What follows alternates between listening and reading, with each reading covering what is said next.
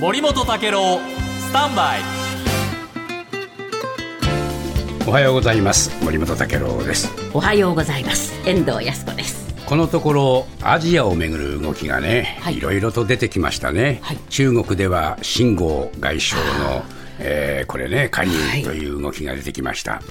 それからあー今日お新聞に大きく取り上げられているのは北朝鮮ですけれども朝鮮戦争の戦闘を停止させた57年7月のあの休戦協定締結から、えー27日で70年を迎えるという節目の、おまあパレードも行われるんではないかという話が出てます。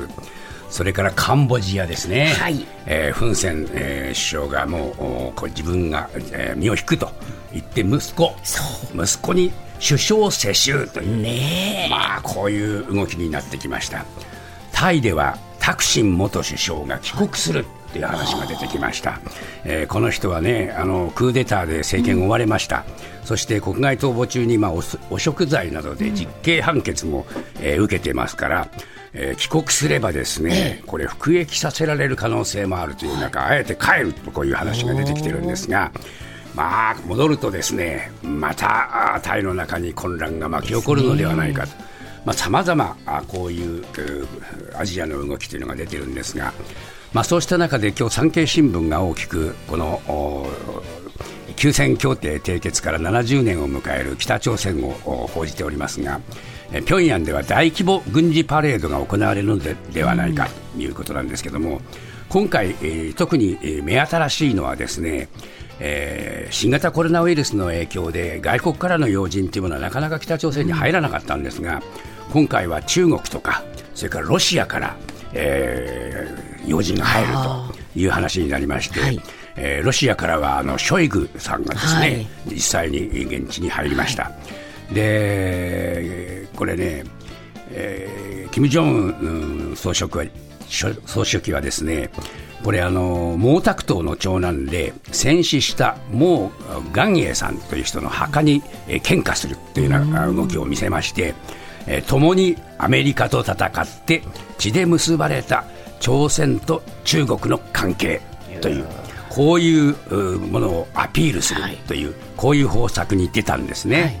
それで、えー北朝鮮は今度はロシアとショイグさんもの来てるわけです。けどもこのショイグさんはですね北朝鮮を重要なパートナーだと強調した上で防衛協力を強化する、まあ、こういうふうに言ってこれみんなどこを意識してるかといったらアメリカですね、こうやってですねアメリカに対するうこのお対抗意識をガーンと今回のこのおパレードや何かで、えーアピールしようという動きが出てきてるんですね。まあ、中国、北朝鮮、そしてロシア3カ国の結束っていうものをですね、えーむしろこういう形で見せると、うん。まあ、すごい形になりました。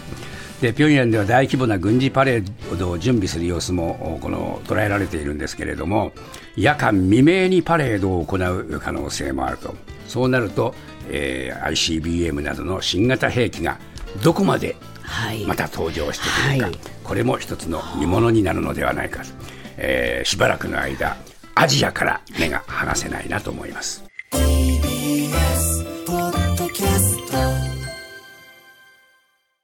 山本ポテトです。文化系トークラジオライフはいろんな人が集まって、わちゃわちゃと様々な文化系トピックを語り合う番組です。おしゃべり好きの親戚の中に放り込まれたような、ほっこり感も魅力の一つかなと私は思います。各種、ポッドキャスト、プラットフォームで配信していますので、文化系トークラジオライフで検索。